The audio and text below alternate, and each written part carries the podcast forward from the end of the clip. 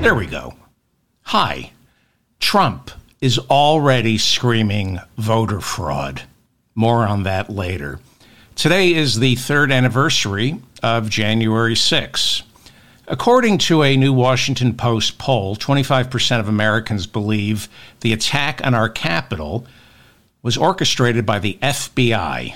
25% of Americans believe January 6 was orchestrated by the FBI. The, point, the Post points out we've had the January 6 congressional investigations, as well as successful convictions of 725 people who were arrested for storming the Capitol that day. 725 people are now behind bars. No evidence during those trials was ever presented that even suggested the FBI instigated the attack. Yet, 25%, one quarter of Americans believe the FBI was behind January 6. The Post also discovered in their polling that fewer Americans today believe Biden was elected legitimately, fewer today than there were back in 2021 when the Post first asked this question.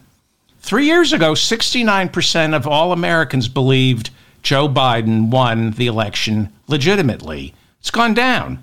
Now it's 62%. 62%. You know, Rudy Giuliani took 60 voter fraud cases, 60 voter fraud cases to courts all over the country, including the Supreme Court in the lead up to January 6. He lost every single case, all 60. When Rudy Giuliani met with Republican state legislators in states that Trump lost. He would urge the state legislators to overturn the results. And he was asked, well, what evidence do you have of voter fraud? And Giuliani repeatedly said, quote, we've got lots of theories, we just don't have the evidence.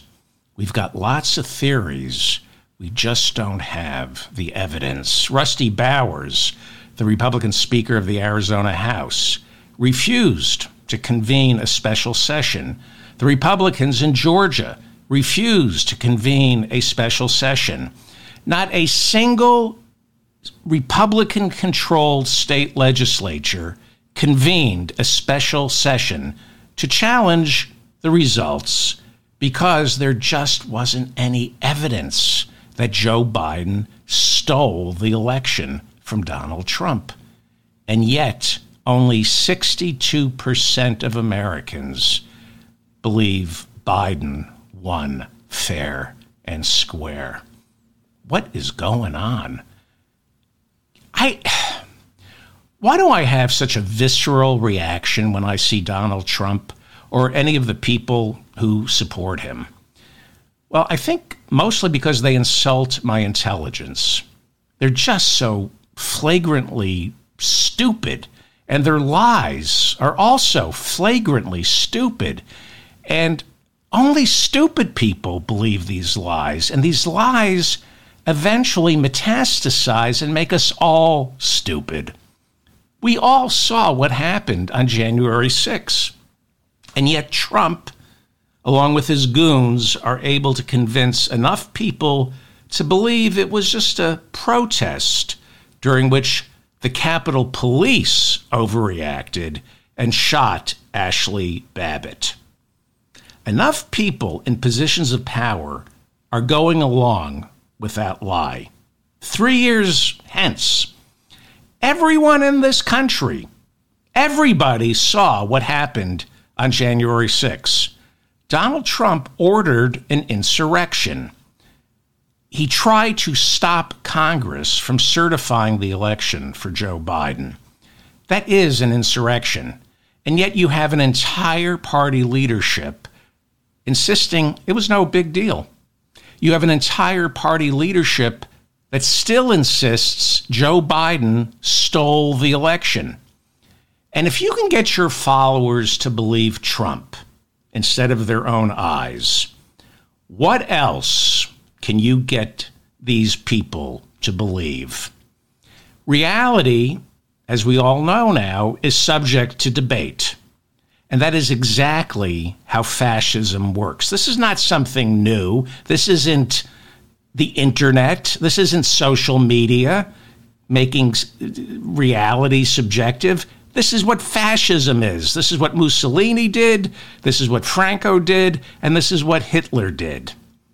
Now, you don't need everyone to believe your lie. You just need people who know better to go along with your lie. And because the people who know better are going along with your lie, the imbeciles who don't know any better believe the lie. They really believe it. You know, the people who stormed the Capitol, they really believed the lie. Rudy, John Eastman, Trump, they were just going along with the lie. The people who stormed the Capitol, they believe the lie. Judging by the polling, the Republican Party is now controlled by Donald Trump. I wanted a horse race. You watch this show, you know I'm, I'm i keep looking for for some movement. You know, Haley. Uh, he, the more I look at the internals, the more the polling shows that Trump has a structural lead only afforded to an, an incumbent. I didn't think Trump would be running as an incumbent this time around, but he's viewed as an incumbent.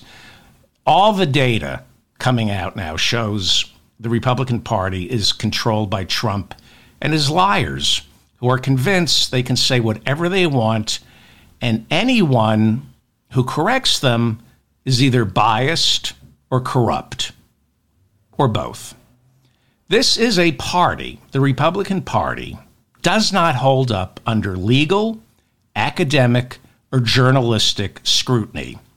So they attack the FBI, they attack the Justice Department, and now they're attacking the presidents of elite colleges.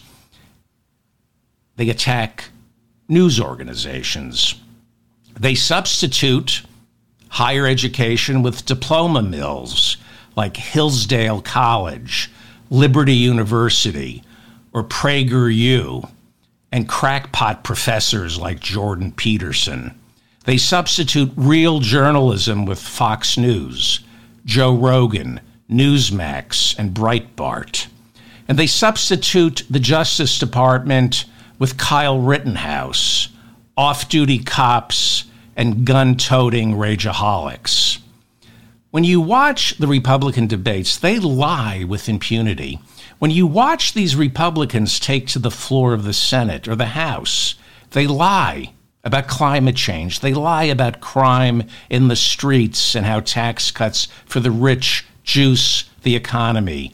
They manufacture issues out of thin air, like a migrant crisis, to distract us from income inequality, and billionaires running roughshod over our economic freedoms. Now, not everyone believes these lies. In fact, most Americans don't believe these lies, but there are just enough people on the right under Trump's thrall who are willing to lie in order to animate the lowest order of humanity the evolutionary dead enders who will believe anything you tell them so long as it gives them an excuse to turn violent. I don't think Trump is going to get elected. I still don't. I think it's going to be a tough fight. I think it's going to get really ugly. And I also think, God forbid, he does get elected, the American people won't put up with it because we didn't put up with the first four years. He was impeached twice. He lost the House in 2018. So I don't think the American people are going to put up with four more years of Donald Trump. And by the American people, I mean the judges, the prosecutors, and law abiding politicians. Now, people, if he gets elected, people are going to get hurt.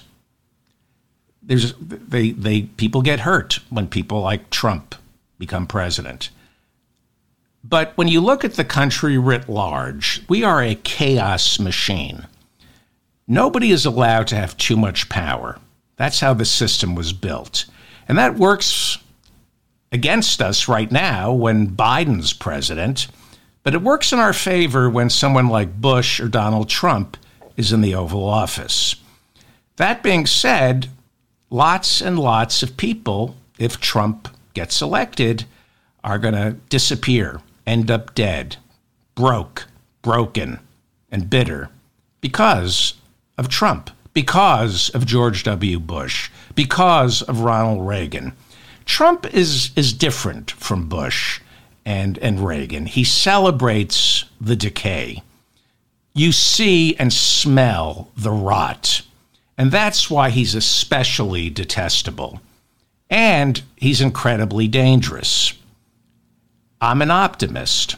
I think America can survive Trump the way Chile survived Pinochet. But that's a lot of dead people and a lot of privatization. A lot of our Social Security, Medicare being privatized. And then 20 years later, who's ever left said, See, we survived it. Well, actually, no, we didn't. We are reaching a tipping point in this country when laws mean nothing because our society is slowly and now rapidly devolving into barbarity. This country has way too many poor people, while the wealth is concentrated in fewer and fewer hands. And that is barbarism by the very definition of barbarity. When, when wealth is controlled in such a small, in so few hands, that's barbarous. And when that happens, laws, civility, and norms mean nothing. They mean nothing when you have to prop up a system like this. When you prop up a barbaric system like ours, you have you the laws mean nothing civility means nothing i'm talking about people like jamie dimon i'm talking about the professional managerial class the the multimillionaires who prop up the billionaires. Our Supreme Court, the most corrupt in modern American history, the most political, and of course the most conservative in modern American history, is about to take up the 14th Amendment disqualifications of Donald Trump issued by the Colorado Supreme Court and the Secretary of State for Maine. A reasonable, civilized society would have a Supreme Court that says Donald Trump is clearly disqualified. Section 3, 14th Amendment, insurrection, he's disqualified. Find another homunculus, find another pig to front the Republican Party, but this guy can't do it. But not this Supreme Court, we're going to see the majority on this Supreme Court resort to the slippery slope logical fallacy or the domino theory, which was the logical fallacy that kept America in Vietnam killing close to 60,000 Americans and millions of civilians in Vietnam, Laos, and Cambodia. Millions. We killed millions in Indochina because of the slippery slope logical fallacy, the domino theory. This logical fallacy goes like this If Vietnam, then Laos. If Laos, then Cambodia. If Cambodia, then Bensonhurst. In the early 60s, that was America's foreign policy catechism. And we're seeing it being deployed by another Democratic president, again with Ukraine. If Ukraine, then Poland. If Poland, then Germany. If Germany, then Bensonhurst. That's a logical fallacy used to scare us. I do believe Putin must be stopped. but maybe resorting to the domino theory to sell a war, maybe that's a little insulting to our intelligence. Anybody who remembers the logical fallacy of the domino theory, it's a little insulting to deploy the slippery slope argument. But I'm hearing the slippery slope logical fallacy from not only Republicans, I you know I expect that, but from concerned Democrats, right? Don't disqualify Trump. It's a slippery slope. Let the voters decide, not the courts. It's a slippery slope leaving it up to the courts. That's what you you know, no, that's that's not right. Uh, well, it is right. In a republic, you leave it up to the courts. Donald Trump committed many, many crimes. Should we vote on whether to send him to jail? Should we should should November be a mandate as to whether or not Donald Trump goes to jail? We get to vote? Or should we treat him like every other citizen and make him go through our criminal justice system? January 6 was an insurrection led by Donald Trump. Section 3, 14th Amendment, disqualified. Find another pig. I don't mean to insult pigs, by the way. They're actually, I don't want to get into that. There is no slippery slope. January 6th was an insurrection. I've heard and I'm hearing people say, well, it's a bad precedent for secretaries of state and, and state Supreme Courts to scrub Donald Trump's name off a ballot. What's to stop Republicans from finding any excuse to scrub Joe Biden's name from the ballot? The courts the slippery slope argument. Why enforce any laws that are on the books? If a Secretary of State decides Joe Biden violated Section 3 of the 14th Amendment and, and has scrubbed his name from the ballot, you take it to the Supreme Court where nine judges supposedly know the difference between what Trump did when he ordered his goons, his armed goons, to storm the Capitol.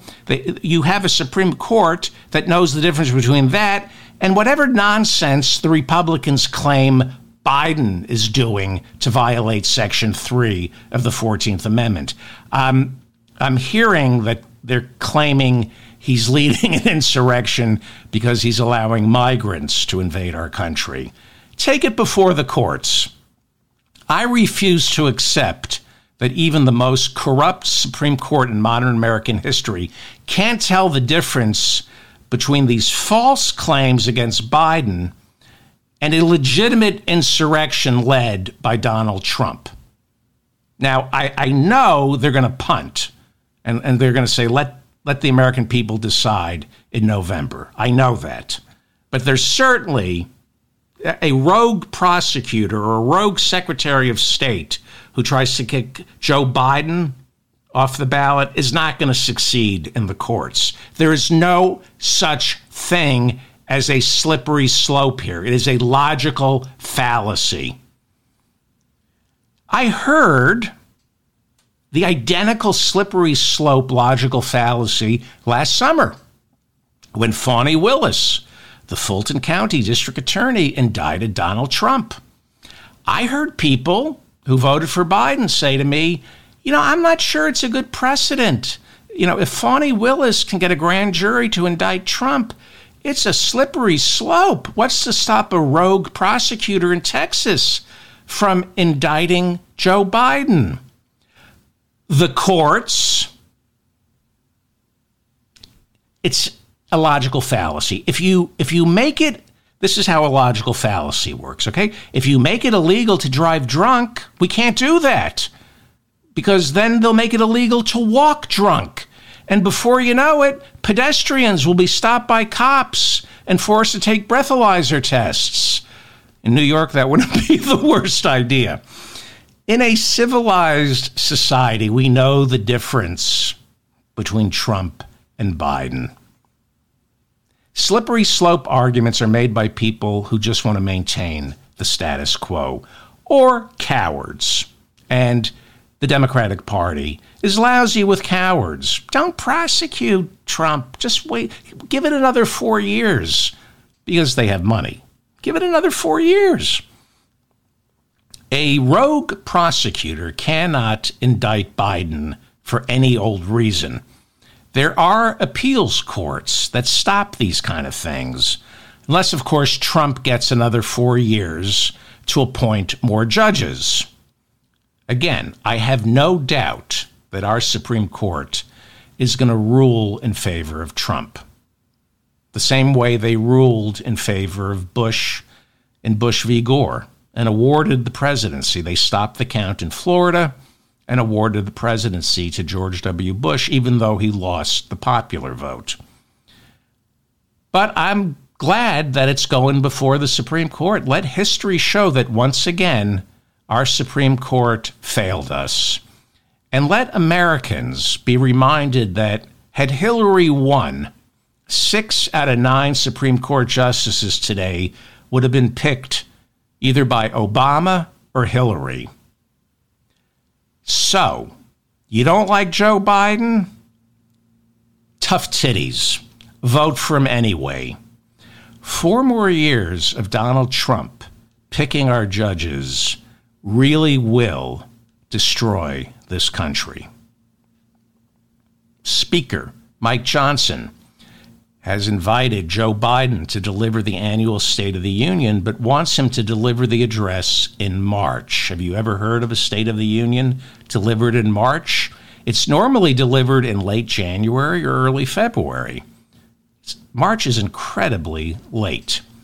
But Mike Johnson, the Speaker, wants the State of the Union after March 5th, which is Super Tuesday, when primaries take place in Alabama, Arkansas, Alaska, California, Colorado, Iowa, Maine, Massachusetts, Minnesota, North Carolina, Oklahoma, Tennessee, Texas, Utah, Vermont, Virginia, and Bensonhurst. So, why does Mike Johnson want Joe Biden to deliver his speech after Super Tuesday? Because the State of the Union is fantastic at least compared to the State of the Union when Donald Trump was president. And Mike Johnson, our speaker, has already endorsed Donald Trump. Mike Johnson is the Trump toady who got more than 100 Republican members of Congress to sign a bogus amicus brief in the winter of 2020 supporting Texas's lawsuit challenging Joe Biden's win in Pennsylvania. The Supreme Court as bad as our Supreme Court is, they wouldn't take the case. But Mike Johnson, he is all in on Trump. And the last thing he wants is the American people to hear Joe Biden's State of the Union before Trump locks up the nomination on Super Tuesday.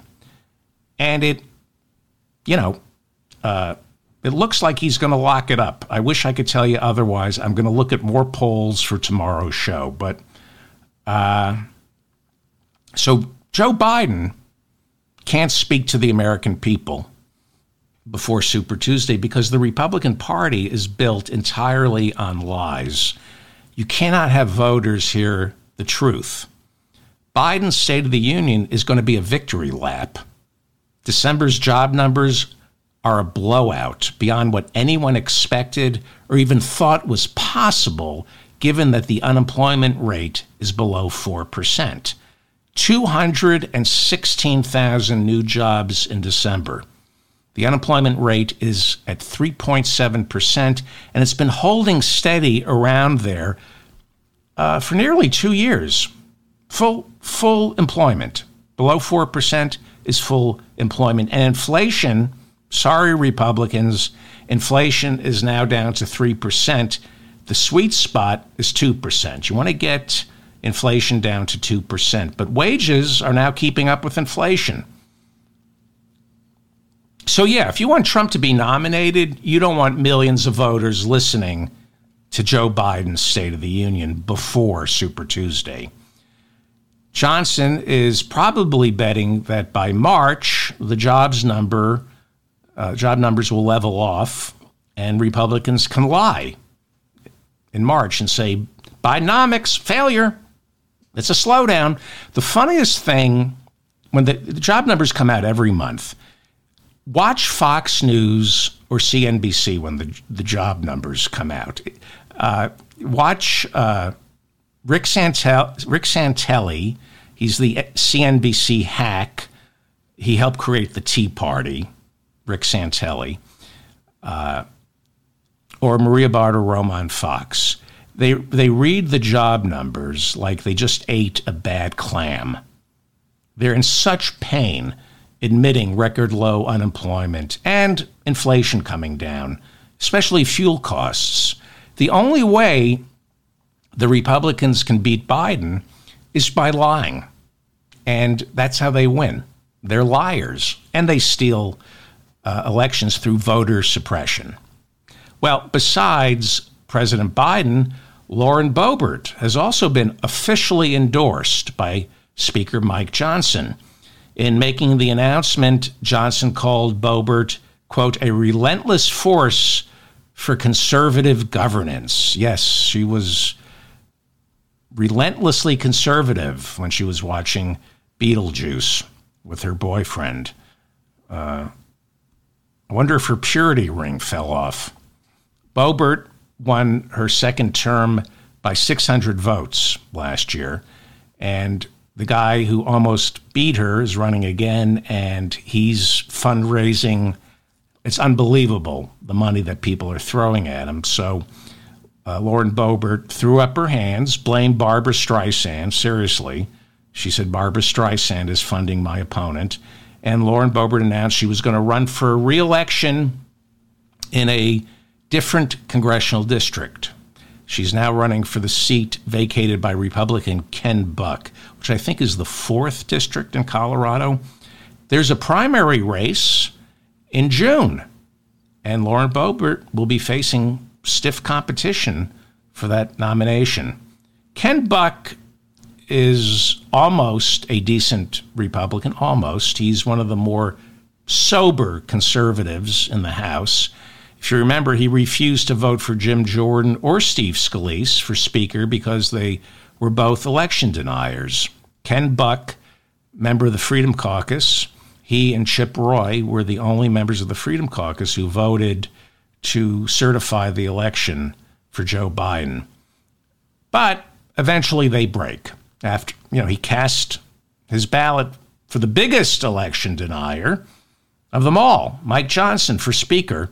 And after he cast, he said, I'm not going to vote for anybody who's an election denier. He ended up voting for Mike Johnson. And then Buck said, I'm done here. I'm going home. I don't see him endorsing Lauren Boebert, at least in the primary. But who knows? Who knows? He's, does he have principles? He says he does. That means he doesn't. This is the mop up for January 6. It was three years ago. Seems like a lifetime. Thank you for finding me. Please like this episode so I remain in your feed. That's the best way to make sure I'm in your feed by liking this. And please subscribe to my channel as well as my newsletter. And if there's anything you enjoy, the best way to help me, the best way to support me, to thank me, is to share this episode via social media or in an email or a text message. Share it with your friends, please. That's the best way to help me. I don't have any network behind me. I don't have a sugar daddy. I got Robert Smigel and Sam Seder. That's it. The only reason you're listening to this show right now is because someone either shared it with you or shared it with someone you know and it found its way into your feed it's word of mouth. So I don't have celebrities on this program. I'm not a celebrity. I'm not getting any juice from these big consortiums. So if you want to help, please copy and paste the link to this episode and share it with like minded people. Great news Wayne LaPierre has quit the National Rifle Association. The announcement came after jury selection began in a Manhattan courtroom where LaPierre is accused of stealing millions of dollars from the organization. LaPierre, what a, you know, when you think of the NRA and gun owners, you think of rugged individuals, men, militia, and their leader is a guy named LaPierre, or was LaPierre. In making the announcement, LaPierre said he was stepping down after nearly three decades due to health reasons. Health reasons. Performing his job, he says, is putting a strain on his health. Well, join the club, LaPierre. You performing your job has been putting a strain on the health of 50,000 Americans each year dying from gun injuries because you turned the NRA into a tool of the gun manufacturers. You sold Americans guns. That's all you did. You weren't about responsible gun ownership. You just went out there and tried to scare people into buying more guns because your job is to represent the gun manufacturers and they have to make more profits each year, which means selling more guns, which means more people shot to death in America. Thanks to you, you POS, Wayne LaPierre, perhaps one of the worst people ever, ever, Wayne LaPierre. According to the civil lawsuit, filed by New York State Attorney General Letitia James, one of the best people ever, Attorney General Letitia James, LaPierre, and two other NRA executives are accused of stealing as much as $45 million from the NRA. LaPierre reportedly charged $40,000 in purchases at a Zegna boutique in Beverly Hills on just one shopping spree. Right? Real salt of the earth gun toting American. He spent $500,000 on trips to the Bahamas and Lake Como, Italy. Well, he didn't spend it. He charged the NRA for that. A real man of the people. His biggest crime is he's a horrible shot. He's not a good marksman. There's video. I can't watch it. It's too sad. Uh, there's video of him trying to kill an elephant in Africa on what was essentially a canned hunt. He's like trying to shoot. I don't even want to repeat this. It's so sad. I mean, who would kill an elephant? Wayne LaPierre, the worst human being on the planet. But there is a video that was sent to me. I couldn't watch it. He's on this canned hunt and he can't, he keeps missing the elephant, and his wife had to finish the elephant off. Mm. 75 didn't serve in Vietnam. Didn't didn't had didn't make it to Vietnam. Loves guns though. Loves to shoot didn't make it to Vietnam. Oh.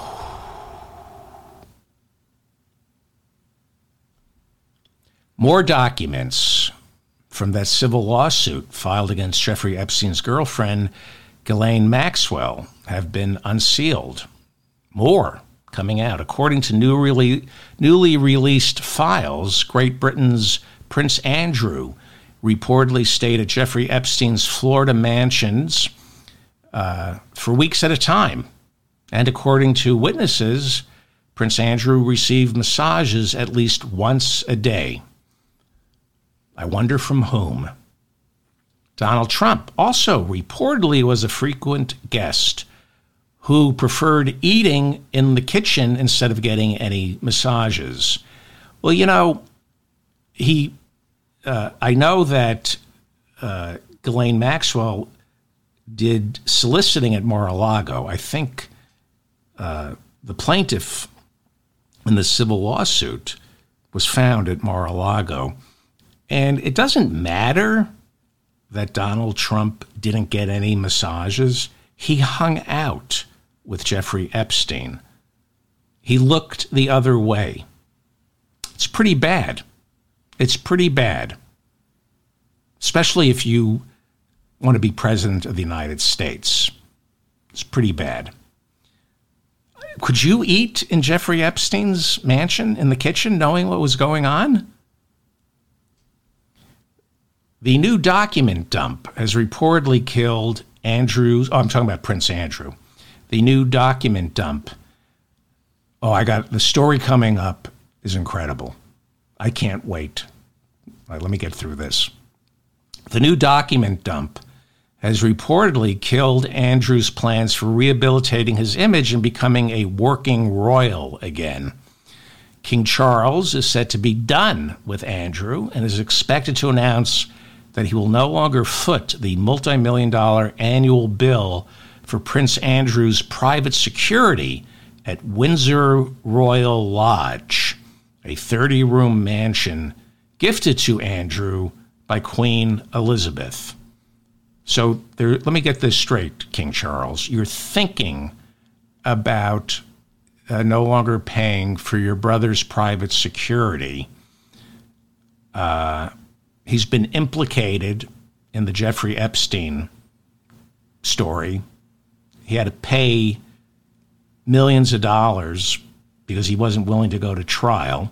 And you're thinking of cutting off his private security, and yet your own son, Prince Harry, you've cut his private security off. Your own son, you uh, have denied him private security. That's the kind of father I want to be. Tough love. Tough love. Wow. Wow. Wow. All right, here we go. Let me I like this story. This is this is a good story coming up. This makes me very happy. Tennessee Republican Congressman Tim Burchett or Tim Boucher, I don't I don't know what how you and I don't care. This is the guy who Kevin McCarthy uh, alienated because Kevin I I, t- I love telling this story if you listen to the show, Kevin, I, am going to tell it again because it just makes me so happy. When they were voting to vacate the chair, Kevin McCarthy called Tim Burchett, Boucher, whatever, and he said, uh, I need your support. And Tim Burchett said, I'm praying on it. And Kevin McCarthy, much to his credit, started laughing hysterically. You're praying on it. And uh, then said something about people who prey on things. And Burchett announced the next day, I, I couldn't vote for a man who mocked my religion. Uh, yeah. Kevin McCarthy hates this guy. And uh, he kidney punched Tim Bush. Remember, this is the douchebag that Kevin McCarthy kidney punched late last year. Probably the only good thing Kevin McCarthy has done in his 20 years in Congress or in politics was kidney punching uh, Tim Boucher. Uh, Boucher is one of the, or Burkett or Burchett is one of the eight Republicans who voted for McCarthy to vacate the chair. And Kevin McCarthy hates him. Uh, he says that Burchett loves the sound of his own voice and never saw a bank of microphones that he didn't want to pontificate in front of. You know, it's this sugary southern drawl and it just sounds so benign. You know, we're just going to make it impossible for black people to vote. That's all we're trying to do here. We're just trying to separate the races here. It just sounds so sweet. Well, during the holiday break, Burchett has been talking a lot. In a podcast interview, Burchett said a lot of his colleagues, Republican colleagues, have been compromised by Russian agents feeding them drugs and prostitutes. This is what he said. He said what a lot of us have been saying about the Republican caucus since Trump became president. This show, I've been nonstop on how Putin has compromised on members of the Republican Party and he gets them to vote accordingly. I've been saying this since 2016. Well, McCarthy is right about this guy. He's got logorrhea, that's diarrhea of the mouth. He said, and I'm going to just read this word for word because this validates everything we have been we've been saying, okay? He says, let me find how do I go full screen here? Full screen. This is his uh, okay, he says, you know, the old honeypot. The Russians do that, and I'm sure members of Congress have been caught up. Why in the world would good conservatives vote for crazy stuff like what we've been saying? Here's how it works. Well, why in the world would good conservatives vote for crazy stuff? Because there's no such thing as a good conservative, you douchebag. Okay, he's, he's going to tell us how it works. You're visiting you're out of the country or out of town or you're in a motel or at a bar in DC and whatever you're into, women, men, whatever, comes up and they're very attractive and they're laughing at your jokes and you're buying them drinks. Next thing you know, you're in a motel room with them naked and next thing you know, you're about to make a key vote and what happens? some well dressed person comes up, whispers in your ear, Hey man, there's tapes out on you. Were you in a motel room on whatever with whoever? And you're like, uh oh. And they say, You really ought to not to be voting for this thing. And what do they do? It's human nature. Uh, what? human nature? Really? Maybe for Republicans, he goes on no man, no man or no woman is an island, and they know what to do, and they know what to get at. He's talking about the Russians. If it's women, drugs, booze, it will find you in D.C. and in most elected offices. And that's what people in power and influence do. Wow. Well, that explains it all. I, I can't believe he said it, and I can't believe he's still walking the face of this earth. That you're you're not supposed to say that. That is loose lips. That is logorrhea, diarrhea of the mouth. Uh, I can't believe it's not being reported everywhere. I mean, it should be an addendum to the Mueller report uh, it sure explains a lot. You have a lot of members of the Republican caucus refusing to vote for the Ukraine supplemental. We've seen it. One minute, they're saying we can't allow Putin to march through Europe.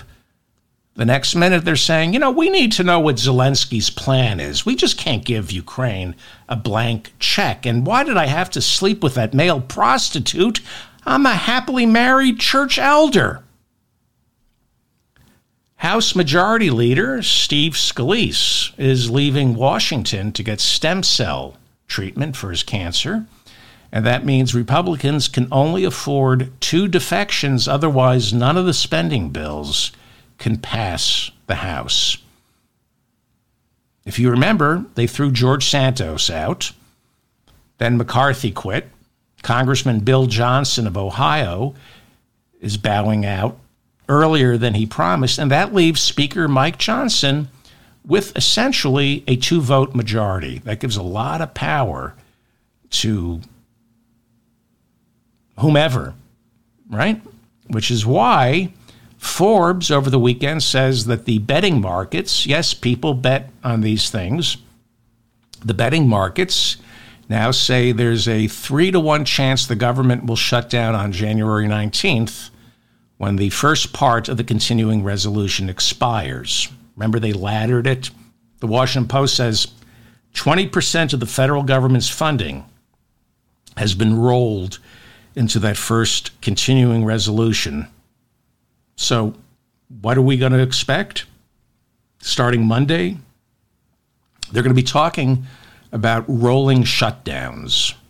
right? The first ladder expires on January 19th, and that means there will be no more funding for the Department of Agriculture, Military Construction, the Department of Veterans Affairs, the Department of Energy, the Department of Transportation, or the Department of Housing, Urban, and Development.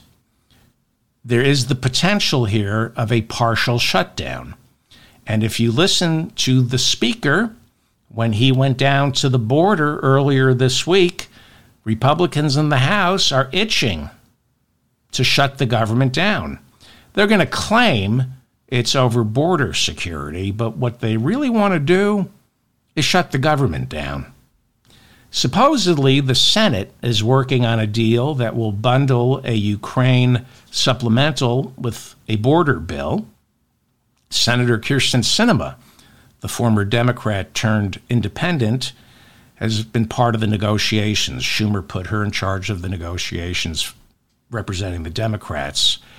And she says she's closing in on a deal.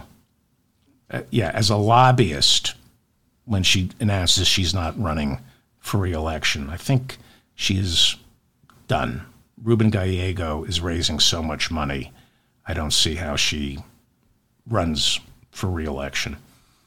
And uh, Congressman Troy Nehls said on Wednesday he doesn't care what kind of bipartisan deal comes out of the Senate.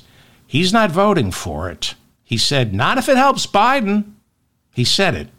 You're not supposed to admit that. You're, you're supposed to say, well, there, this, this bill didn't go far enough. You don't say, not if this helps Biden. See, the truth is, Republicans don't care about the border. They need an imaginary crisis to run on. If they actually made a deal to address the plight of the migrants, they'd lose their cudgel. They'd have nothing going into 2024.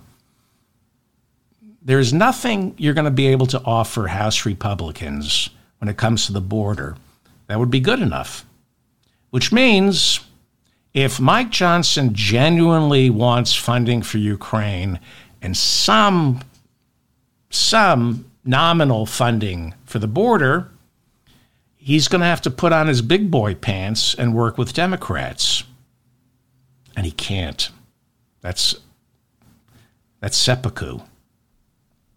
He's down to a two-seat majority.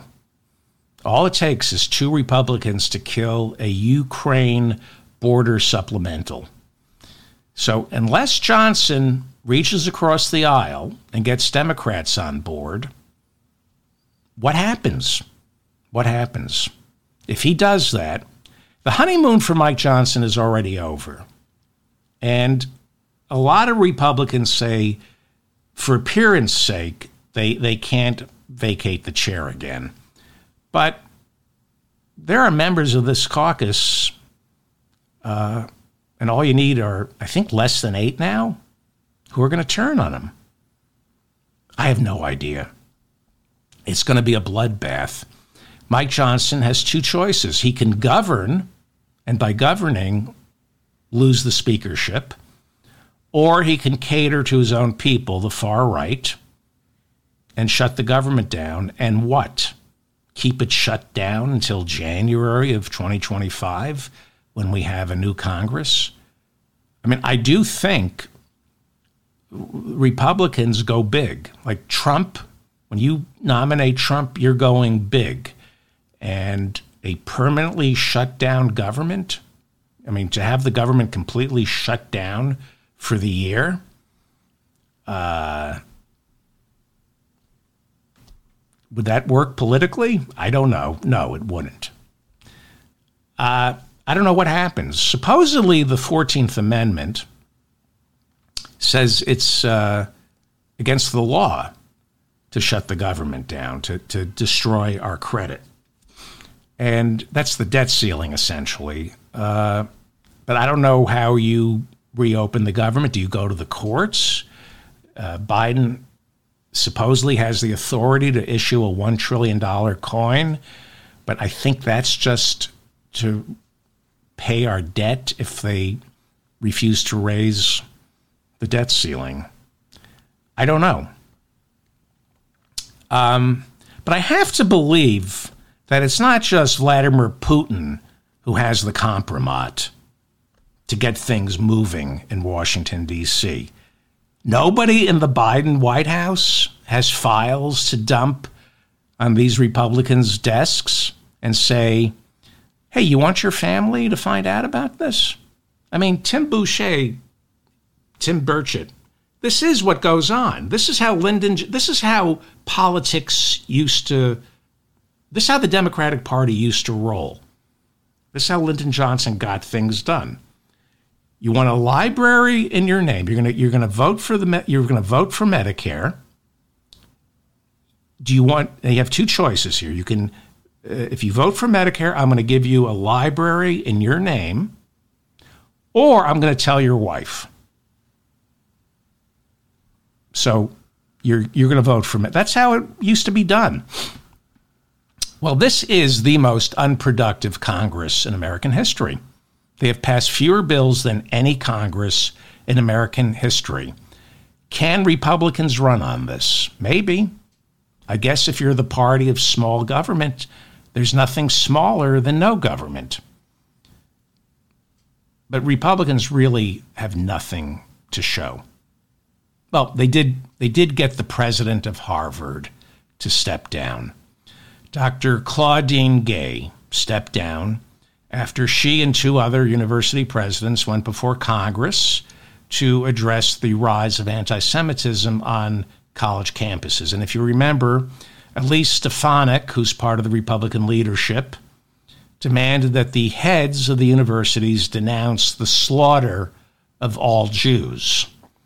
And the president of the University of Pennsylvania embarrassed herself and she had to step down. Dr. Claudine Gay really didn't get tripped up. So Elise Stefanik went to Plan B and unleashed some Oppo research accusing Dr. Gay of plagiarism. This is Elise Stefanik. This is a moral failure of Harvard's leadership and higher education leadership at the highest levels. And the only change they have made to their code of conduct, where they failed to condemn calls for genocide of the Jewish people, the only update to the code of conduct is to allow a plagiarist as the president of Harvard. Elise Stefanik is married to a gun lobbyist, by the way. Uh, well, these accusations of plagiarism were already in the pipeline before the hearings even began. They, they the conservatives knew that they were going to go after academics for plagiarism. Uh, and it turns out Elise Stefanik is also guilty of plagiarism. She stole entire passages from a letter written by another member of Congress and put it in her letter that she had written to, I believe she had written a letter to these university presidents and plagiarized the letter.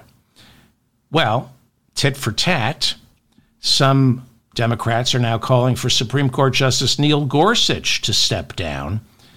Reports from a 2017 article in Politico reveal that Gorsuch, Neil Gorsuch, stole chunks of passages from a well known legal journal for a book he wrote in 2006.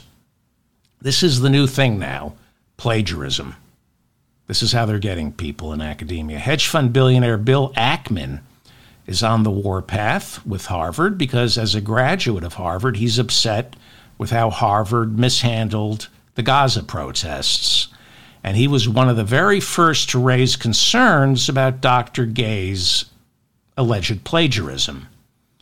But he had a tough week, Bill Ackman, because after Dr. Gay resigned, Business Insider came out with a, a story accuse, accusing Ackman, Ackman's second wife, Neri Oxman, a former MIT professor, accusing Bill Ackman's second wife of plagiarism. She's been accused of plagiarizing the work from other authors in her doctoral dissertation. Oxman confessed. She took to Twitter and admitted that she failed to cite several authors. And after Bill Ackman's second wife admitted that she was guilty of plagiarism, the Business Insider came out with another report saying Ackman's second wife also stole from Wikipedia 15 times in her doctoral dissertation. Ackman has now hired people. He's pissed off. You, you don't do that to my second wife. Ackman has now hired people to scour the doctoral dissertations of every faculty member of MIT to root out plagiarism. The guy's worth $5 billion. And I got to tell you, that's money well spent. Going after the plagiarists. You know, when you look at everybody who needs money, uh, nobody needs money more than people who research plagiarism. Let me tell you why this is a stupid idea, Bill Ackman. Let me tell you why this is a stupid idea. I know this is an idiotic idea uh, to to spend your fortune on rooting out plagiarism at MIT. I know it's a stupid idea because if I had $5 billion, it's exactly what I would do. I know this for a fact. And that's why it's a stupid idea. If I had $5 billion like Bill Ackman, you know, I have my kill list right here, my enemies list. If I had $5 billion, I wouldn't spend it on low income housing, feeding the poor, setting up soup kitchens, and providing free health care for those of us falling through the cracks. Anybody can do that with $5 billion. Nope, not me. I would do what Bill Ackman is doing. I got my enemies list right here. I got the list of people. And I would spend all 5 billion of my dollars doing what Bill Ackman is doing. Just going down my enemies list, checking them off. That's how I know this is sick and diseased. This is if Bill, if you're watching, I I can assure you it's a sick and diseased idea because it's something I would give anything to do. You know, Bill Ackman, uh, hedge fund entrepreneur, he made it entirely on his own. I think his father started uh, like the the commercial real estate mortgage industry in New York. I think he, like like before I, like his father was really successful and, and also went to Harvard. But Bill Ackman made it completely on his own. Uh, this is the guy who's complaining about affirmative action, Bill Ackman. Uh, got his father went to Harvard, I think. I know Bill Ackman got into Harvard, uh, and his father was only a multi, multi, multi millionaire. So, I mean, when you compare the $5 billion that Bill Ackman has right now to the what, $100 million his father only had? He came from poverty. Really, when you compare, you know, when you compare 5 billion to 100 million, he came from poverty. So good on you, Bill. Uh, but, you know, I'm, I agree with you. Spend the $5 billion. That's what I would do. Then again, you know, there's another way to prove to your second wife that you love her. There are other ways to prove you love your second wife, unless having $5 billion is the only way to prove you're a man. I don't know. I don't know. $5 billion. There's, is that why you have $5 billion? Speaking of manly men, Vivek Ramaswamy has pulled all his ad spending in New Hampshire and Iowa. And now he's just doing interviews. He's doing it the Trump way. I don't need to advertise on television, I just do interviews. And he's doing interviews basically waiting for the call from Trump asking him to be his running mate. Uh, well, good luck with that, person of color and non Christian.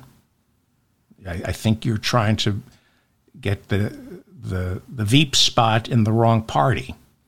Do you, do you really think a person of color who isn't a Christian is going to get to be Donald Trump's uh, vice president? Picking you as, as his vice president kind of goes against the whole idea of Trump. like, why would people vote for Trump if a non Christian person of color is on the ticket? Uh, is Vivek Harvard or Yale? Or both? Not bright people. That's why they have to go to Harvard and Yale. Remember, The Wizard of Oz gives the diploma? You need that diploma, and all of a sudden you're smart. Greatest movie ever made Wizard of Oz. Well, uh, it is. You know, 200 years from now, that will be the movie that. Uh, uh, anyway, on the campaign trail, Vivek said if elected, he would pull the United States out of NATO. And you know that's the great thing about being a Republican is you can just lie and and and say stupid things and nobody fact checks you. He says I'm going to pull out of NATO. And he makes this statement a month after Congress just passed a bill that forbids a president from unilaterally pulling America out of NATO. It now has to be done through an act of Congress. I mean, and the media, he says it, media doesn't ask him, but I thought you have to ask. No, no. If you're a Republican, you can just say whatever you want, and nobody bothers to fact check you. A month ago, they passed this bill. Just in case somebody like Vivek or Donald Trump becomes president and decides, yep, that's compromise, Vladimir. We're going to pull out of NATO. Vivek also says he wants to make English our official language. And if elected, he would see to it that all ballots are printed in English. Now, isn't he, does he have a law degree from Harvard or Yale? That's against the law. It's against the Civil Rights Act. I think it violates the 14th Amendment, due process. Well, yeah, he wants to crack down on immigrants. Uh, now, you know, Vivek's father is not an American citizen. Does everybody know that? I've, t- I've told you this. His parents, and then I'll wrap it up. How are we doing here? Okay, I've gone too long. Uh, his parents came to America. They weren't citizens, and they fornicated. Non people, Amer- non Americans came to our country and began fornicating. His parents fornicated on our soil. And this monster, this monstrosity was conceived. And they weren't citizens. But Vivek, the minute he came out, was a citizen because of birthright citizenship, which he wants to get rid of. And he is, as I always say, the greatest argument for getting rid of birthright citizenship. His father is not an American citizen. Why isn't that the biggest story about Vivek Ramaswamy? Vivek Ramaswamy has birthright citizenship. His mother eventually became a citizen, his father didn't. Why, why didn't that come up in the debates? Oh, it's a rude question. It's a rude question. Wanting to get rid of birthright citizenship, though, that's not rude. That's not rude. Or, or, printing ballots only in English, that's not rude. But as a, as a journalist, I can't ask Vivek Ramaswamy why his father never became an American citizen, even though he's a very successful patent attorney.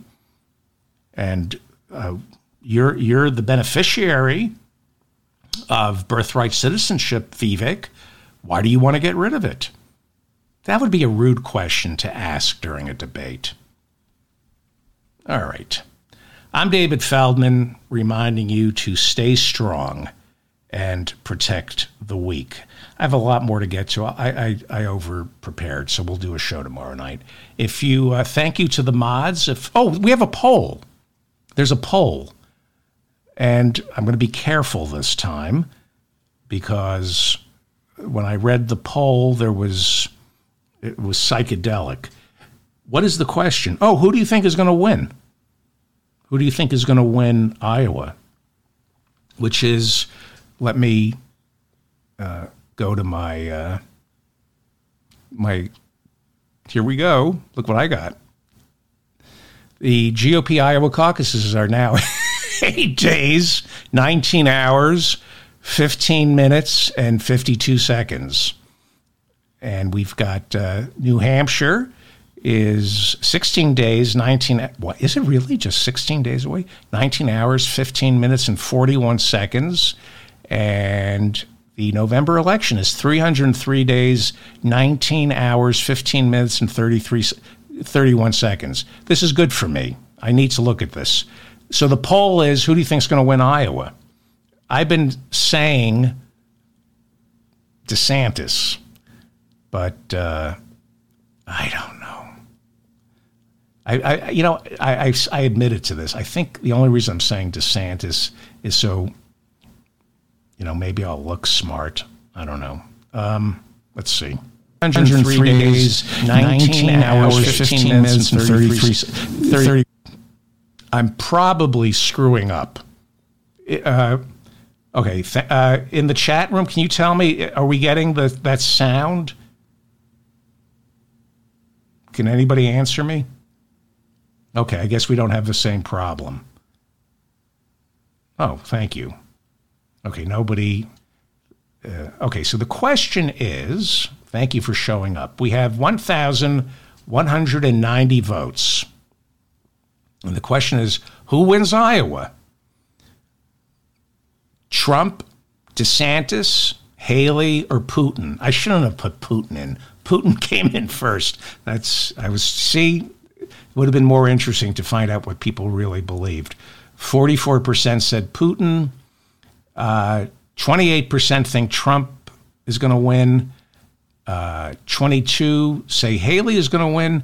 6% said DeSantis is going to win. That my listeners, because they all the, the, the people in the chat room know that I've been predicting DeSantis is going to win Iowa. So of course he gets the least amount of votes, one thousand one hundred and ninety votes. Okay, uh, thank you all uh, for showing up in the chat room, and thank you to Bob for uh, keeping the conversation civil. Please like this episode so I remain in your feed. Please share this episode if you want to help me. Like I said, except for Robert Smigel and Sam Seder, uh, nobody's helping me. Uh, we don't have celebrities here. So if you share this, I would really appreciate it. Um, what was it? What, oh no, I have a uh, something else here to help me remember uh, here we go. Um, hang on. I, this is good.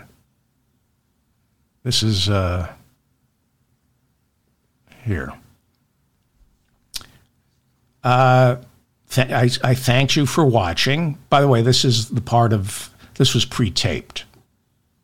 This is on. This is a kinescope. I did this uh, earlier please leave it. Oh, leave a comment. I love reading your comments. I read all the comments. Uh, thank you to the mods. Please like this episode. Please share. Please subscribe to my newsletter. And please subscribe to my channel. Okay, I think that covers everything. Oh, Santa. Hang on. Yeah, that was Santa. Picked the wrong. What do I have here? That's something good. Oh, this uh, this is a product. Uh, this is the prototype. A lot of you have seen it. Uh, this is for people like me who want a dog, but you don't want to bend down and clean up after the dog. So it's a toilet for dogs with wheels. So you take the dog out for a walk and he goes, he walks and goes at the same time. And then you don't have to uh, bend down and pick it up. You, I don't know. Okay. Goodbye. Let me. Bye. Thank you.